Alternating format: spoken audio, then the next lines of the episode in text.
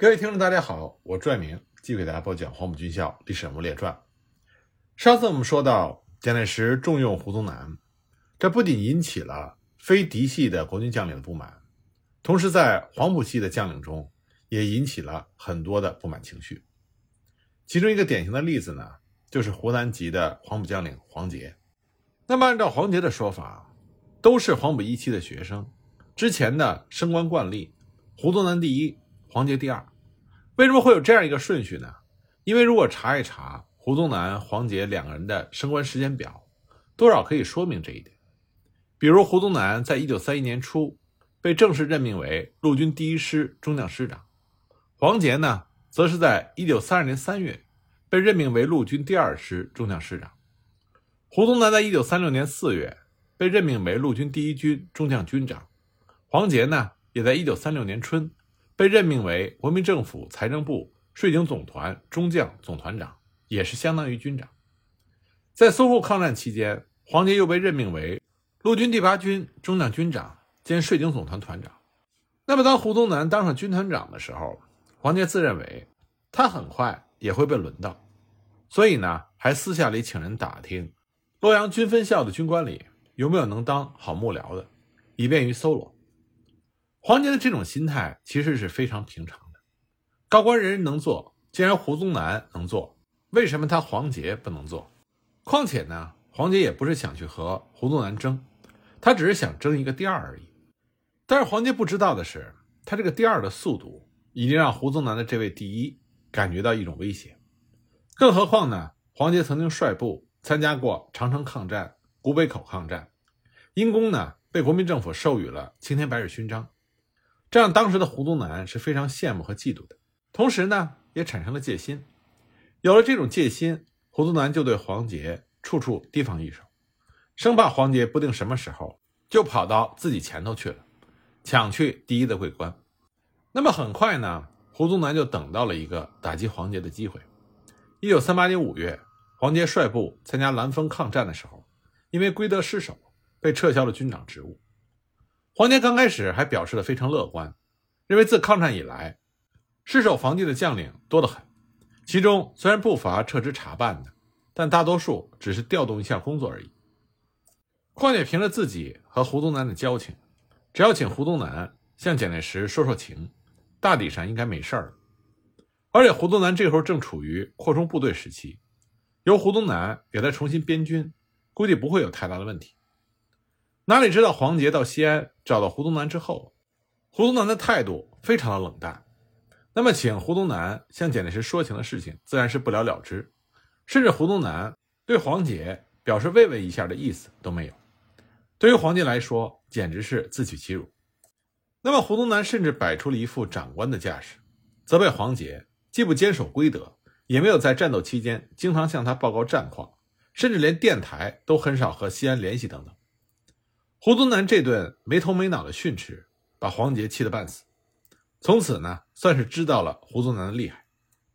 黄杰在西安期间不得要领，只好收拾行装，到达汉口，住进了陆军监狱。后来幸亏汤恩伯出手相援，由汤恩伯主动承担了责任。黄杰蹲了半个月的大牢，才被放出来，到成都任中央军校教育长去了。自此之后呢，胡宗南的第一宝座总算坐稳了。再没有一个实力强大的老二会对他产生威胁了。那么，在湖南籍的黄埔学生中，对蒋介石如此宠爱胡宗南，最为愤懑和失望的，要算是贺中涵了。一九四一年，原来复兴社的大将肖作霖，在胡宗南的西北地区混了几年，自感不甚得意，调到重庆之后，又被头衔气散，无所事事，和同样被弃置闲居的贺中涵有了共同的语言。一次呢。两个人在贺中涵的住处喝酒，最后呢来了一个酒后吐真言。肖作霖呢大骂蒋介石昏庸，贺中涵则表示不敢苟同，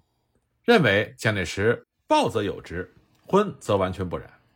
接着呢，贺中涵从地缘统治术的角度，深刻揭示了蒋介石政治驾驭术的核心秘诀，就是三三制，也就是抓政权的核心是抓军队、抓特务和抓财政三个方面。每个方面呢，又注意培养三种力量相互牵制，比如财政是宋子文、孔祥熙和陈氏兄弟，特务呢是戴笠、徐恩曾和毛庆祥，军队呢则是陈诚、汤恩伯和胡宗南。在这三个方面九大力量中，除了孔宋是至亲之外，其余都是浙江籍。因此，贺中涵的结论是：胡宗南等人之所以得宠，是蒋介石基于三三制统一术的需要，并且说蒋介石对我们湖南人。尤其是懂点政治的湖南人是绝对不放心的。那么，在蒋介石的嫡系亲信中，还有一个对胡宗南表示强烈不满的人，这个人呢就是陈诚。陈诚其实和胡宗南一样，也是蒋介石的宠儿，但是就陈诚和胡宗南的关系来说，那就是死对头这三个字了。不过，由于陈诚得宠在先，胡宗南得宠在后，陈诚也感受到了胡宗南的威胁。就像胡宗南曾经感受到黄杰的威胁一样，但是心高气傲的陈诚从来不愿意把胡宗南当成自己的对手，所以总是一副坦然与满不在乎的神态。事实上，陈诚也是从骨子里看不起胡宗南。陈诚的观点就是，胡宗南没有什么真才实学，只不过是靠着机缘把军队摆在了反攻的第一线，所以才被蒋介石器重罢了。那么，为了能够让胡宗南，能够全心全意地限制中共，蒋介石在胡宗南就任三十四集团军代总司令之初，就已经授意军委会下令，但凡住在陕西、甘肃两省以及豫西的部队，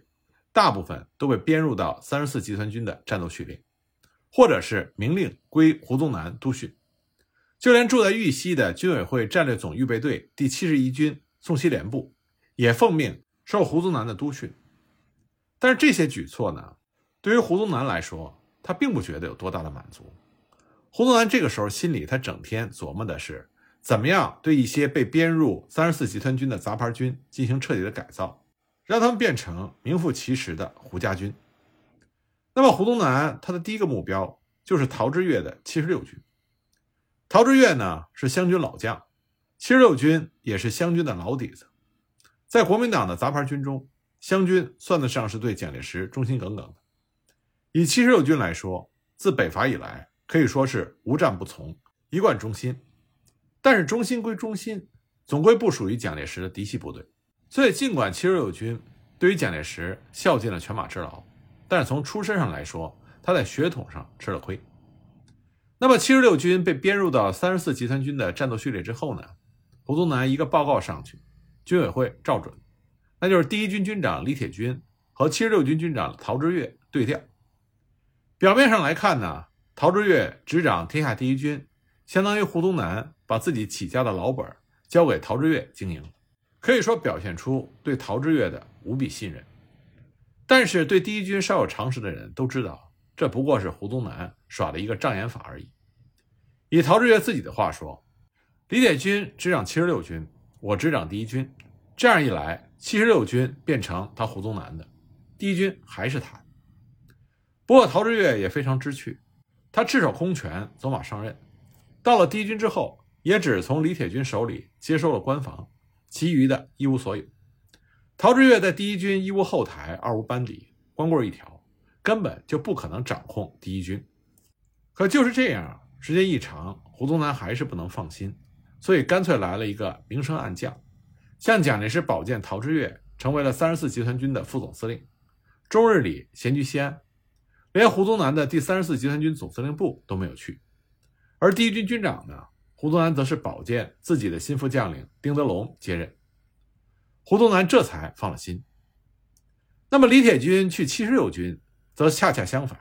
他上任伊始就按照胡宗南的旨意，对七十六军进行了改造，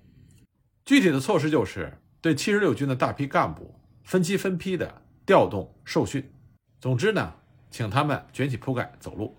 然后把第一军的大批干部补充进去，不到一年的时间，七十六军就完全的第一军化了。那么胡宗南不仅对杂牌军如此，对于同为蒋介石嫡系部队的中央军，也是毫不留情的加以兼并。他的办法很简单，就是先将这些部队的师长、副师长、团长、副团长、营长这些中上层的军官，分期分批送到第七分校轮训，美其名曰深造。一段时间之后呢，便被分派到其他的部队或其他的训练机构工作。那么这些人原来的职务就被胡宗南的亲信接替。任何部队经过这番改造之后，自然就变成了你的是我的，我的还是我的。那么这方面最典型的例子就是宋希濂的部队。按理说呢，两个人黄埔一期同窗，多年以来关系非常的好，双方都说彼此的友谊是高山流水。本来呢，按照军委会的指令，宋希濂的七十一军只是暂归胡宗南督训，并不归他指挥。但胡宗南并不是这么想的。当时正赶上七十一军八二八师师长钟斌调任洛阳第一分校主任，宋希濂一个疏忽就被胡宗南抢先一步。保举了第七分校教育处长杨斌接任八二八师师长，偏偏这个杨斌呢不学无术，喜怒无常，到职半年多，闹出了很多笑话，被官兵们所耻笑。宋希濂呢也是一个颇有心机的人，他先派人把杨斌的种种劣行搜集起来，然后带着这本黑材料向胡宗南摊牌。胡宗南被宋希濂这一手弄得很不好意思，只好检讨自己没有知人之明，并且向宋希濂解释说。说杨斌是经过一个朋友介绍来的，以前并不认识。几天之后，胡宗南呢就把杨斌调走了，这才由宋希濂另外保人接充了八二八师师长，才把这件事情摆平了。那么胡宗南呢就利用各种手段，让他麾下的部队像滚雪球一样越滚越大。从一九三九年一月到一九四二年七月，胡宗南的势力在大西北地区就像吹气球一样迅速的膨胀。尤其是胡宗南在一九四二年七月升任第八战区副司令长官之后，他麾下的部队由一个集团军扩编成了三个集团军。最多的时候，胡宗南的战区副长官部指挥了六个集团军之多，划入的部队既有二十五个军，总计四十五万兵力的庞大军队，再加上长官部直属的炮兵团、工兵团、汽车兵团、装甲团、警卫团等等。还有第七分校、骑兵学校、特种兵联合分校、战干团、各种训练班，加起来人数多达六七十万，成为了国军中力量最为庞大的势力集团，也成为了国民党军事史上的一个奇观。它的势力范围除了陕甘宁边区之外，还囊括了大西北的陕西、甘肃、宁夏、青海四省，深入到河南、晋东南地区，甚至远达新疆。其势力之广、军权之大、威权之重。甚至超过了清末有“西北王”之称的陕甘总督左宗棠，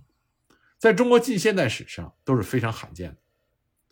那么如此庞大的兵力，其后勤军需补给数量之大，自不待言。为此呢，经过蒋介石的批准，军委会在西安设有西北军需局，专门为胡宗南的部队服务。后来呢，更是扩充为第七补给区，由胡宗南保荐他的小同乡程开庄出任司令。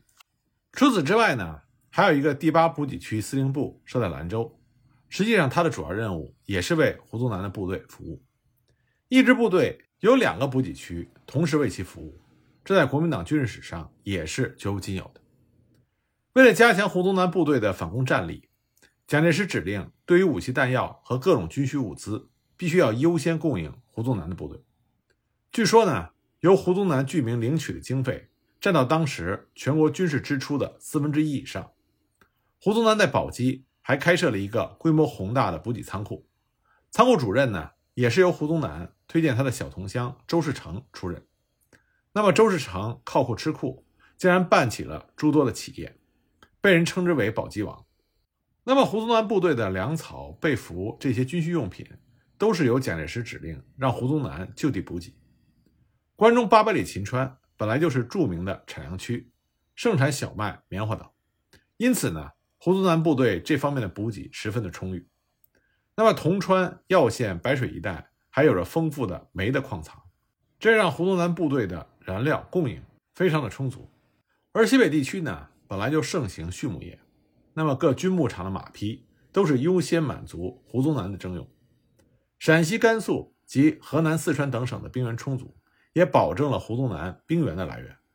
就这些还不够，为了能够使陕西省政府更好的为胡宗南服务，蒋介石特意恩准上至两任省政府主席朱绍周、董钊，下至一些主要行政区的专员，都是由胡宗南一手保荐。由此可见，蒋介石对胡宗南的信任之专，给予的军权之大，都到达了登峰造极的境地。为了表示对胡宗南的特别宠信，蒋介石还做出了一个让其他亲信将领们垂涎欲滴的重大决定。他把刚从美国装甲兵学校学成归国的二儿子蒋纬国送到了胡宗南的第一军工作。这对于胡宗南来说是极大的荣耀。按照过去中国封建王朝的传统，